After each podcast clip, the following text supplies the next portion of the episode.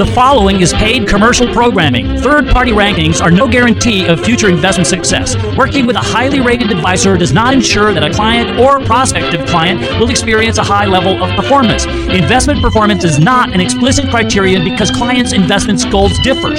These ratings should not be construed as an endorsement of the advisor by any client. Generally, rankings are based on information prepared and submitted by the advisor. Statements saying that we told our clients to be out of the market in 2008 refer to recommendations made by MMWKM's principals while employed at Eagle Strategies LLC. The team that manages accounts at MMWKM are the same individuals with that responsibility at Eagle Strategies and at Cambridge Research from 2009 to 2011. MMWKM was created in 2011 and uses the same exit strategy. A more thorough disclosure of the criteria used in making these rankings is available by contacting MMWKM Advisors LLC.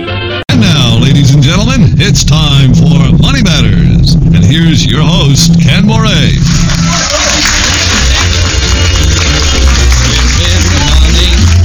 We're in the money. We've got a lot of what it takes to get along. We're in the money. We are in the money. The skies are sunny. Old man recession, you are through. You have done us wrong. Well, hello, hello, hello, everybody, and welcome back to Money Matters with Ken Moraif. And of course, I am your host, Ken Moraif, and this is the show where we talk about everything and anything in the world of retirement planning. So we talk about the stock market, of course. We talk about uh, inflation. We talk about Social Security, estate planning, Medicare, you name it. If it has to do with retirement planning, we're going to talk about it on this show, and we're going to have more fun than a human being should be allowed to have when talking about all of this boring financial stuff. And this week's going to be no exception because we have an absolutely boring show lined up for you. I'm kidding.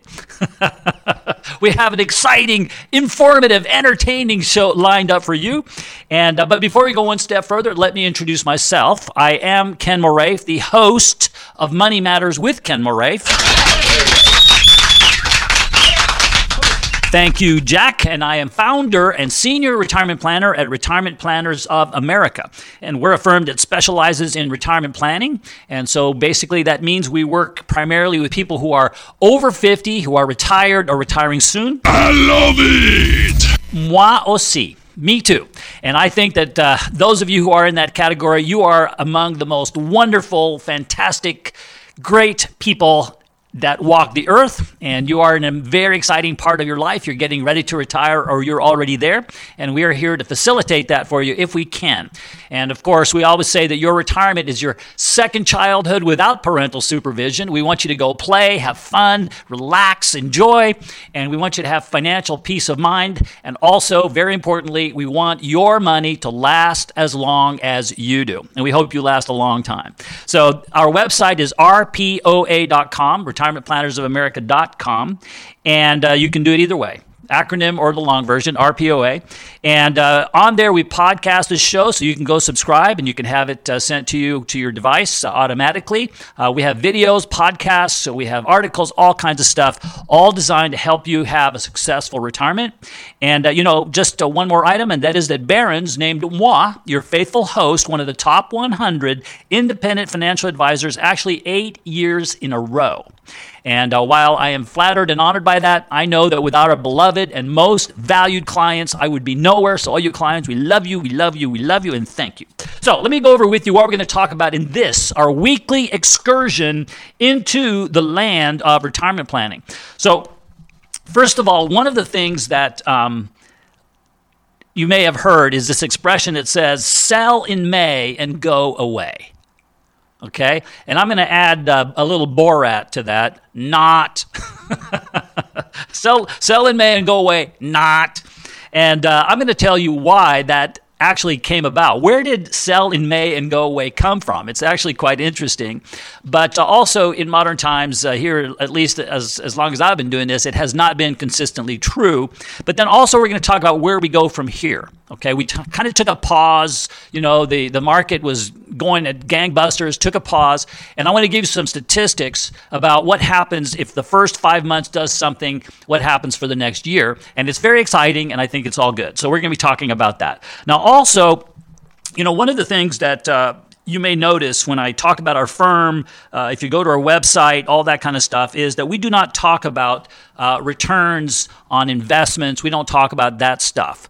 And uh, people accuse us of, uh, you know, they're hiding their returns or this and that. But that's, we don't sell returns. We're not uh, returns providers. We are retirement planners. Our goal is for your money to last as long as you do, and therefore returns are secondary to that.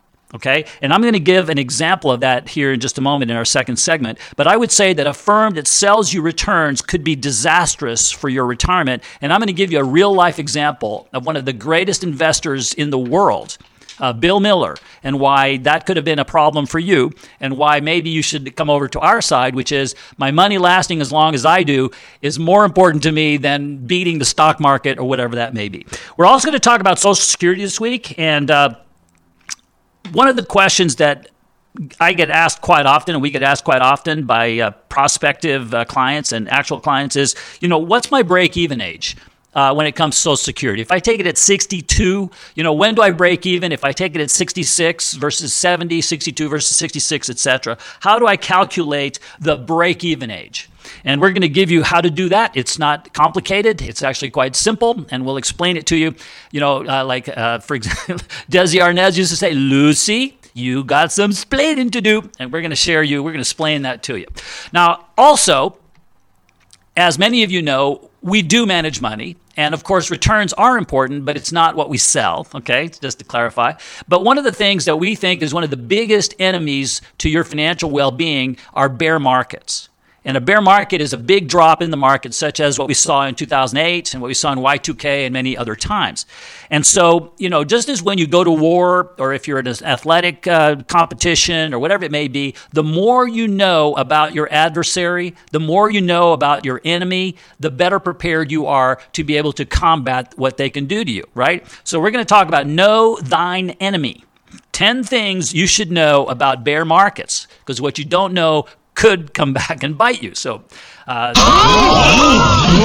yes. So I'm actually excited. You know, most shows would stop right there, Jack. I mean, most shows would say, if we did just that, we have done more than our listening audience could possibly want from a financial show. Somebody stop me! Yeah, don't you dare stop me. Because on this show, do we only go where people expect us to? Of course we don't. We boldly go where no financial show has gone before.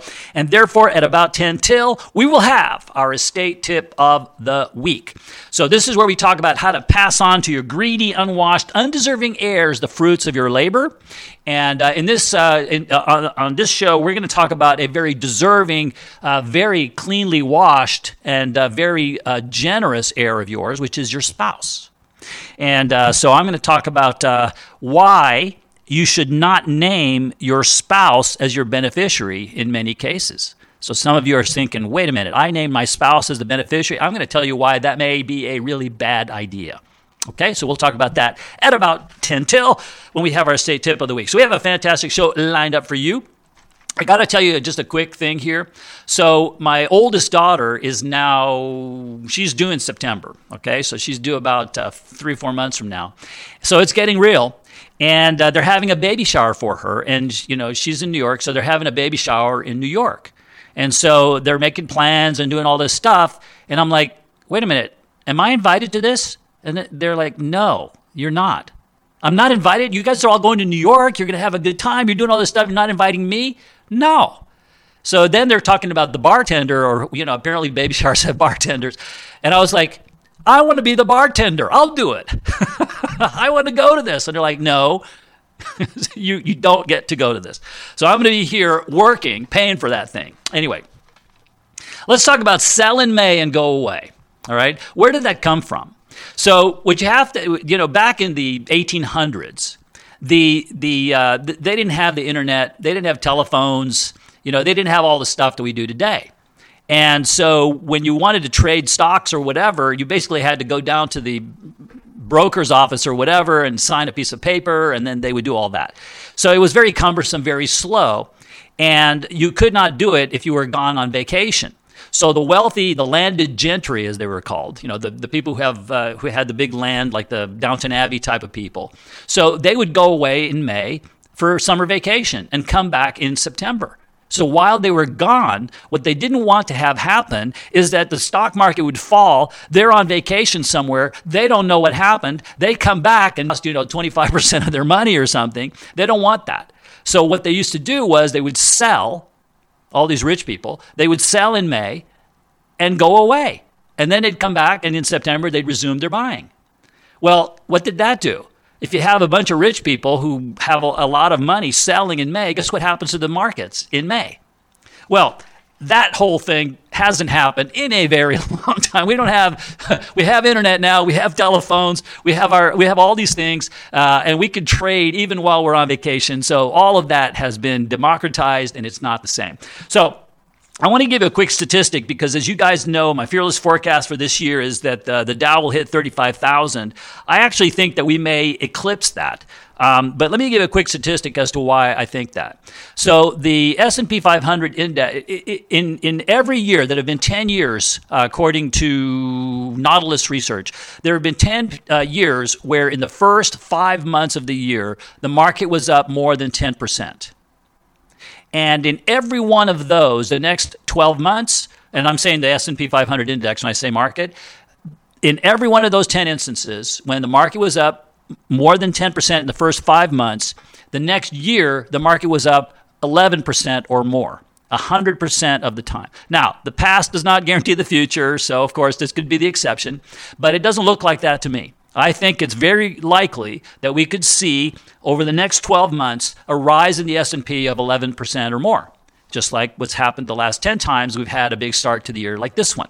So, what does that mean to you? Well, it means that if you're not invested, I think you should be. And there are ways of doing that that can mitigate your risk. If you're scared of this market because, oh my gosh, inflation, oh my gosh, it's at all time highs, then how about working with a firm like ours where we have a strategy to protect against a downside? So you can invest with confidence, with the knowledge of uh, knowing that if things go badly, our invest and protect strategy is designed to get us out.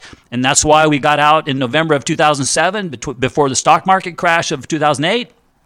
We got out on March 10th before the, the pandemic caused the market to go down. Well, not it had already started, but uh, it, it, went significantly down after that. So we want to protect you from that. So if you're over 50, retired or retiring soon, here's what you do: go to our website. It's rpoa.com, and uh, when you're there, sign up for our upcoming seminars. We have uh, retirement planning. Uh, now that the pandemic is over, what should you be thinking about, or, uh, or mostly over? We have lots of great information. Our website is rpoa oa.com. So sign up for that, and we'll look forward to seeing you there. All right, we're going to take a break. When we come back, we're going to talk about why a firm that sells you returns could be disastrous for your retirement. So stay tuned. This is Money Matters, and I am Ken Moraif.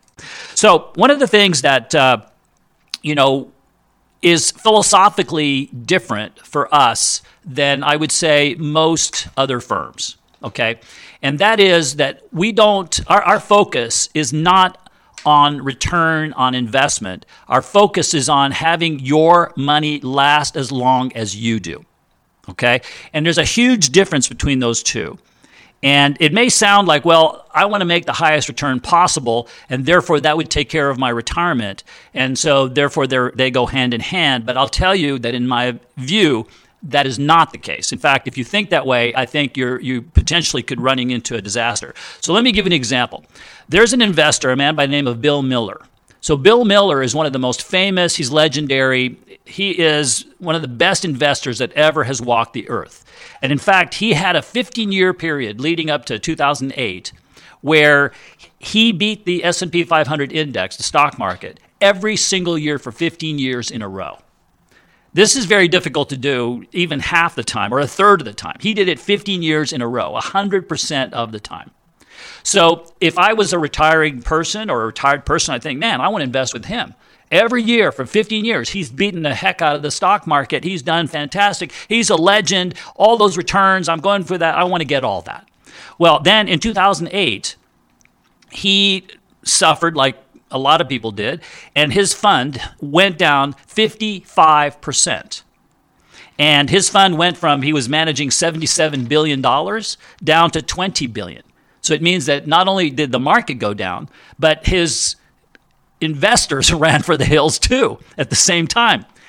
And so now he's come back since then. But the point of this is I want you to think about Imagine that you have five hundred thousand uh, to that you're going to retire with, okay, and you in- invested with Bill Miller, greatest investor of the last fifteen years in the whole world. And what would have happened to you? Your five hundred thousand would have dropped down to two hundred twenty-five thousand. Now, if you were planning on retiring with 500,000 and now you're sitting on 225,000 instead, are you now going to retire or are you going to keep working? I think most people would say I can't retire now. I got to keep working. And how long do you need to keep working for to get back to the, the 500,000 you already you originally had? It may take you several years. Let's take the other side of the coin. Let's say you're already retired okay and now you're sitting there and you lose 55% of your money you had 500000 you retired two years ago you're sitting pretty you got you know you got income you're taking 20000 bucks a year out 4% and you're feeling like that and social security covers me well guess what if the value of your account drops by that 55% you're 225000 now you're still taking the $20000 out guess what you're taking now you're taking about 9% of your money out every year. Your investments now need to earn 9% per year to be able to cover your, your, uh, your cost of living. It's untenable. You're, you're probably going to have to cut way back, if not stop altogether taking money out of your accounts. Those are all things we don't want. So, our benchmark, what we look at, is not returns. You know, our goal is to have your money last as long as you do. So I want to give you an extreme example. Let's say that you are a billionaire and you have uh, a billion dollars and you've determined that you could live on $40 million a year. Okay, I know it's going to be hard for you to do that. You're going to have to suffer and scrimp and save. But let's say you decided that you, you can live on $40 billion a year, $40 million a year. So that's 4%. Now, let's say that you decide or, or let, our recommendation to you would be let's design a portfolio that's designed to get you 4%. If that covers your cost of living, let's do that. Because now what happens is you're taking the least amount of risk to get you the return that you want. That's one of our investment principles. And that is that we want you to take only the amount of risk necessary to accomplish your financial goals. That is one of our investment principles. So if a client comes in and says, or a prospective client comes in and says, I want you to make me 10% per year, my answer is, we're the wrong firm for you. Because if you only need to make 4%, I'm going to try to push you down to that 4 and you're going to have to be happy that your four is, is, is good because I only want you to take as much risk as is necessary. Again, going back to that Bill Miller example, if we take all the risk that he takes to beat the market every year, we could also be hit with the big loss. And that's not what I want. I want your money to last as long as you do, number one, and I want you to have financial peace of mind. How much peace of mind would you have if you were invested, your investments went down 55%? And you had to sit on that, and it took you three or four years to get back to even if you weren't spending any of it. I think that's tough. It doesn't satisfy our twin goals for you peace of mind and your money lasting as long as you do. So, therefore, if you go with a firm that is selling you returns, we make high returns, I would say you want to ask yourself, is that the kind of thing I want? Or do I want my money to last as long as I do? And I'm willing to give up some returns for that. So the benchmark we have is are we covering your cost of living? Is your money not going to run out during your lifetime? And that's what we're measuring it by. I'll give you one last thought. There's a joke that you may have heard about uh, these two guys that are camping and this grizzly bear shows up. And the first guy goes, run, run, run. And the second guy goes, no, I just got to outrun you. as long as I outrun you, I'm fine. So our goal, we look at when I look at a client, I say, I just need to outrun your spending. If I can do that, if I can keep you spending the money you want and not have you run out, then I'm good. There's no doubt about it. No doubt. Now, if you are over 50, if you are retired or retiring soon, and this conversation resonates with you, then our website is rpoa.com. It's retirementplannersofamerica.com. And uh, while you're there, you can sign up to attend our upcoming seminars on how to invest, how to uh, rather uh, uh, do retirement planning uh, post pandemic, now that things seem to be settling down on that front. Also, we have uh, seminars on Social Security. We have the ability for you to meet with one of our retirement planners and build your retirement plan at no charge or obligation. So, we have a lot of resources available to you. So, if you go to our website, it's rpoa.com and you can sign up there. And it's all free, no charge, no obligation, and we will part friends regardless of what happens. Okay? So we're going to take a break. When we come back, we're going to talk about when to take Social Security and how to calculate your break even age. So stay tuned. This is Money Matters, and I am Ken Moraif.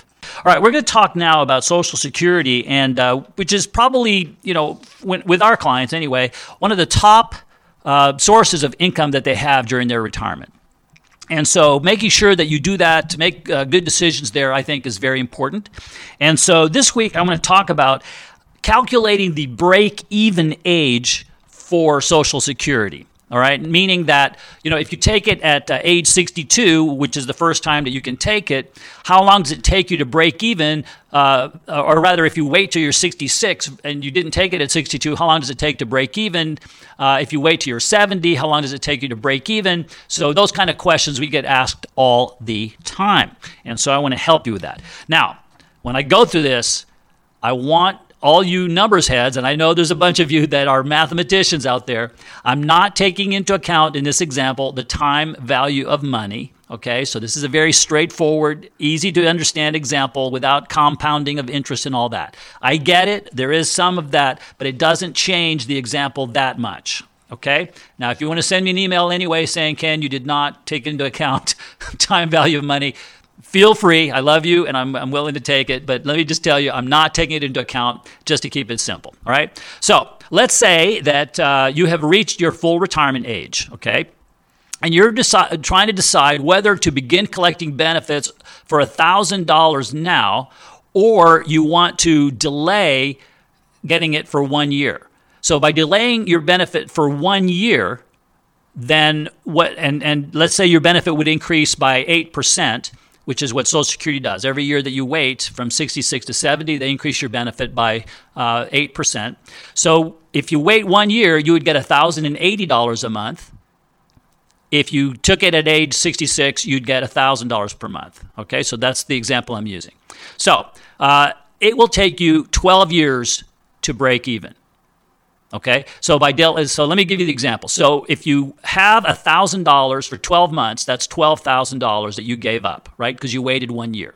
So that twelve thousand dollars now you're going to start getting a thousand eighty, and the extra eighty dollars a month needs to pay you back the twelve thousand that you forfeited by waiting that one year. Okay, so you so you said I'm going to wait a year.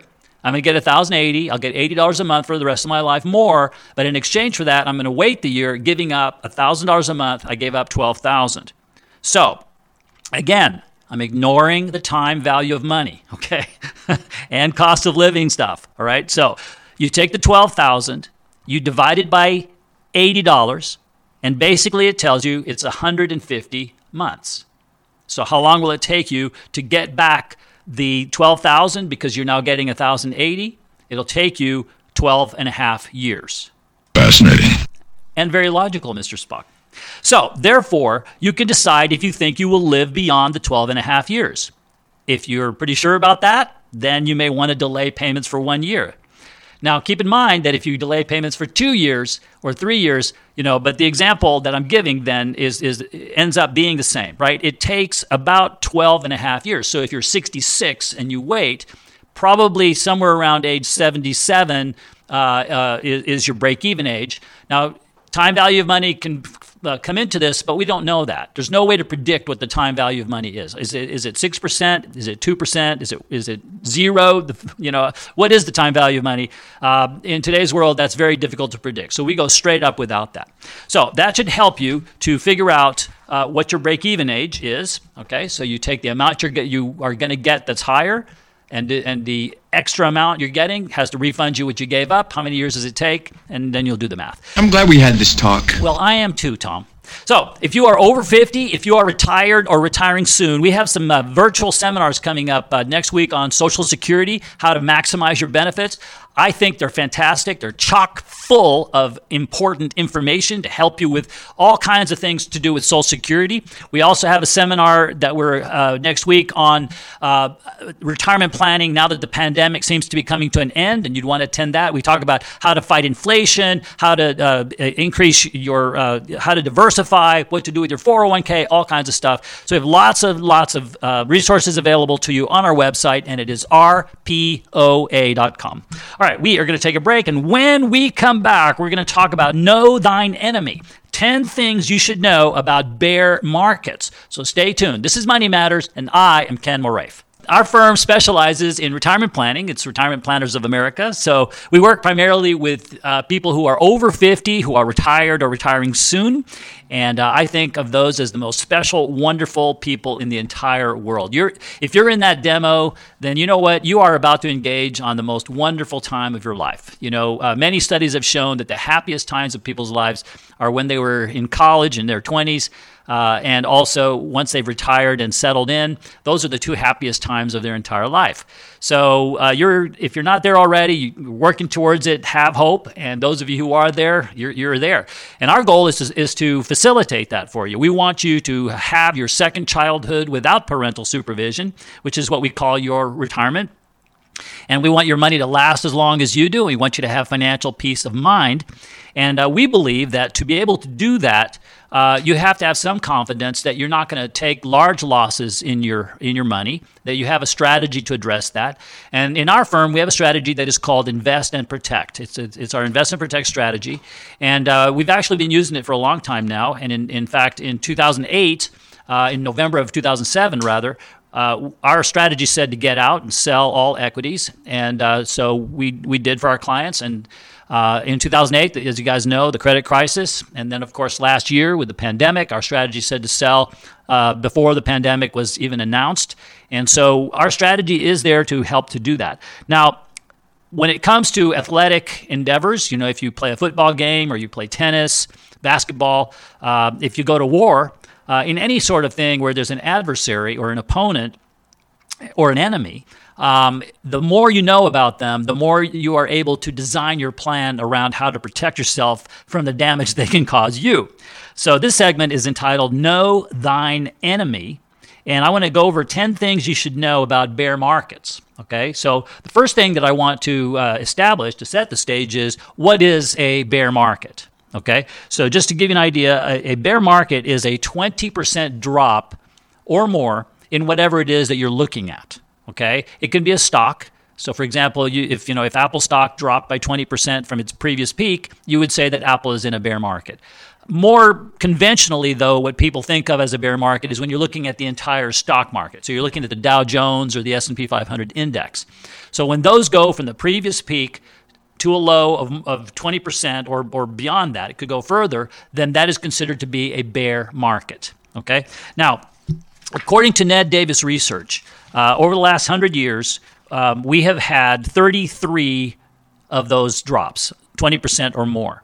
And uh, the average drop uh, in those bear markets was 35.68%. So let's call it 36% on average. Okay. Now, of course, in 2008, it was a 55%. In Y2K, it was a 49%. So there have been bigger than that. Of course, the Great Depression was a 90%.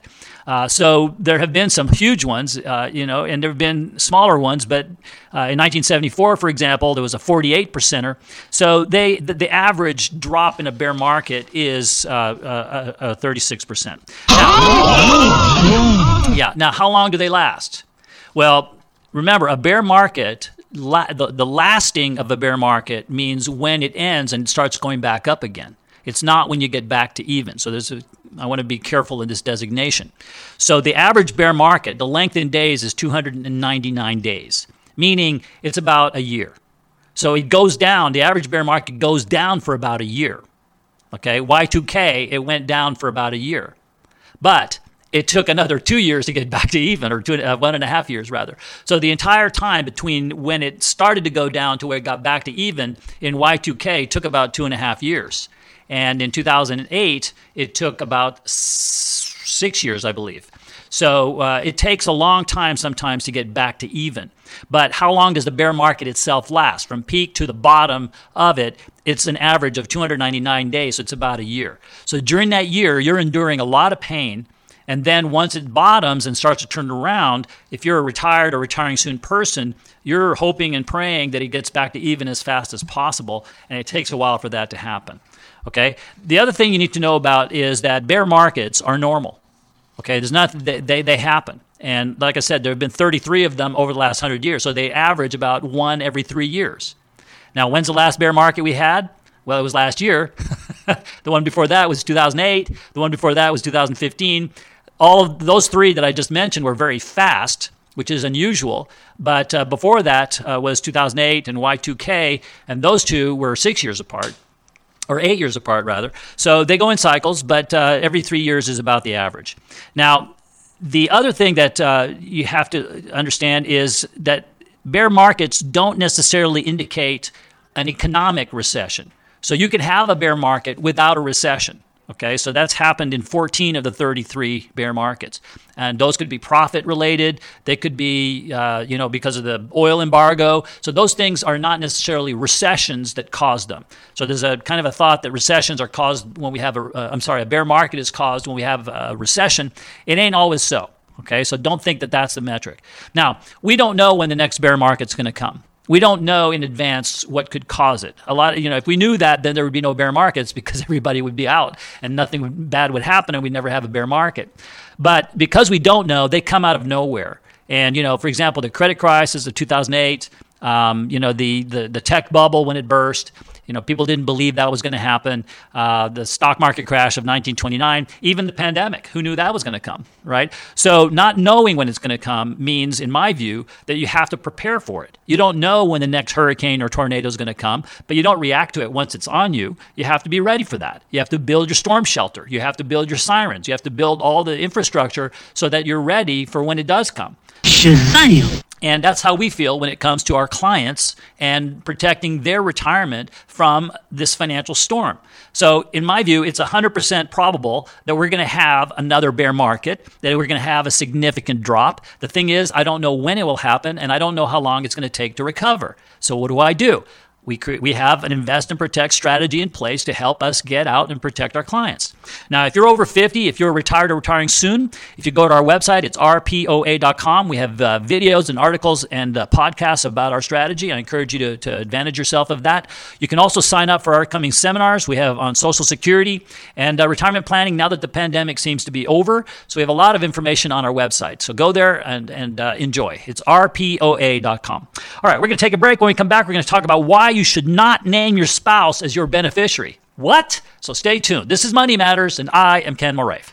All right, this is the part of the show where we talk about how to pass on to your greedy, unwashed, undeserving heirs the fruits of your labor. And, uh, you know, that's normally what we do, but this week we're going to not do that. We're actually going to talk about how to pass on to your very generous, very washed, and very deserving spouse. Okay? And uh, yes, indeed. And so, how to pass on to your spouse uh, what you have in the best way possible. And so, I'm entitling this one, Why You Should Not Name Your Spouse as the Beneficiary. So, you're thinking, wait a minute, I've been married, we've been happy, we built all this together, I want to leave everything I got to my spouse. Well, I'm going to tell you that's probably not a good idea depending on your circumstance. But before we do that, Jack, can you play it? I know I'd go from rags to riches if you would only say you care. And though my pocket may be empty,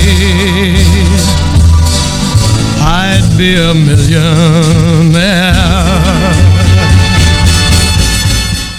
And of course, that is Tony Bennett with Rags to Riches. And you know, the estate taxes, probate, all that kind of stuff, it's actually designed to do the exact opposite. So we don't want that to happen to you. So every week at this time, we have our estate tip of the week.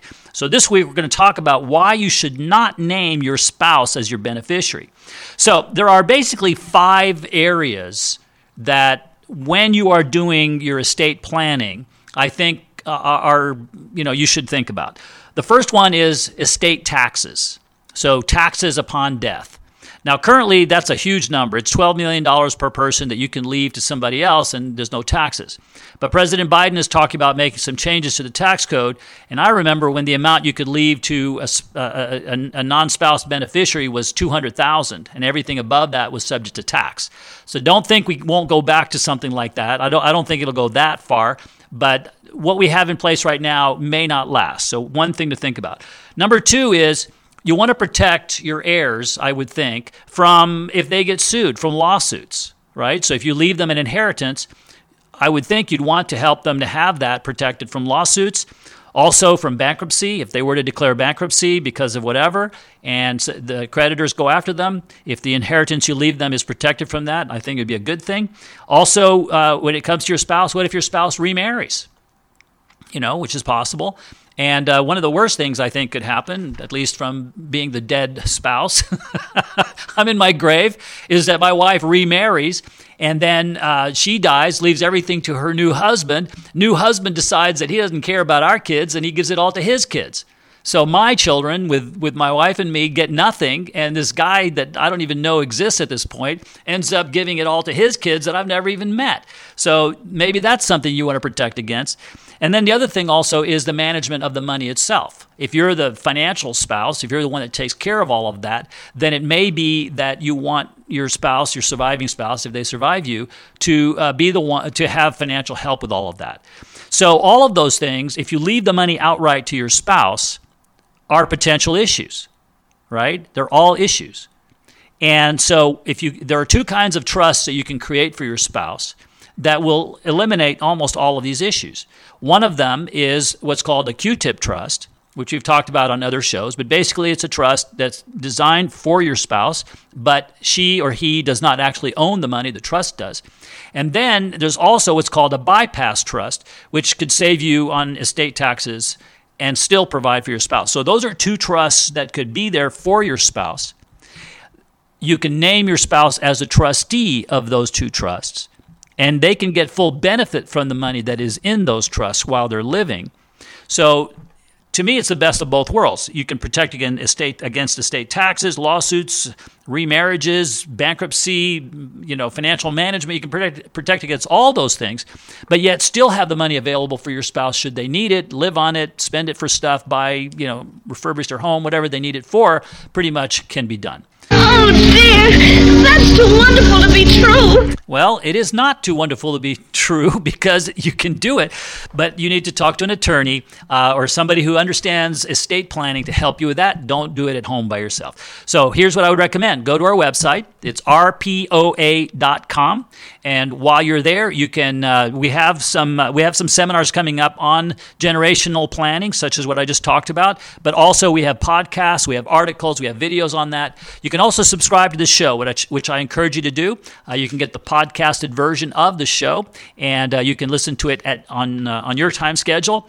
And while you're there, you might as well sign up to uh, attend our retirement planning now that the pandemic seems to be over uh, seminar, What to Do Now Given What's Going On. And we want to help you to think about your 401k, your income taxes, your Social Security decisions, your Medicare decisions, uh, your diversification, your income, all those kind of things we want to help you with. It's all available to you on what I think is the best retirement planning website in the universe. I don't know how to say I thank you except I thank you. Well, Frankie, you are welcome, and that is uh, you can uh, you can go there by uh, simply typing in rpoa.com and then hit send, and uh, you'll be there to enjoy it all. So rpoa.com. All right. Wow, the show's over already. I cannot believe how fast it has gone. I hope you have enjoyed it as much as I have enjoyed making it for you. We'll see you next week, same time, same channel. Bye bye, everybody. Of course not. It's only the beginning. Information presented should not be regarded as a complete analysis of the subjects discussed and should not be construed as an offer to buy or sell any of the securities mentioned. None of this show's content should be viewed as personalized investment advice. A professional advisor should be consulted before implementing any of the strategies presented. Different types of investments involve varying degrees of risk, and therefore can be no assurance that any specific investment or strategy will be suitable or profitable for a client's portfolio. The tax and estate planning information offered on this program is general in nature. Always consult an attorney or tax professional regarding your specific legal or tax situation. Sound effects or anecdotes should not be construed as an endorsement of Ken Moraif or MMWKM Advisors LLC. The firm only transacts business in states where it is properly registered or is excluded or exempted from registration requirements. Registration is not an endorsement of the firm by securities regulators and does not mean that the advisor has attained a particular level of skill or ability.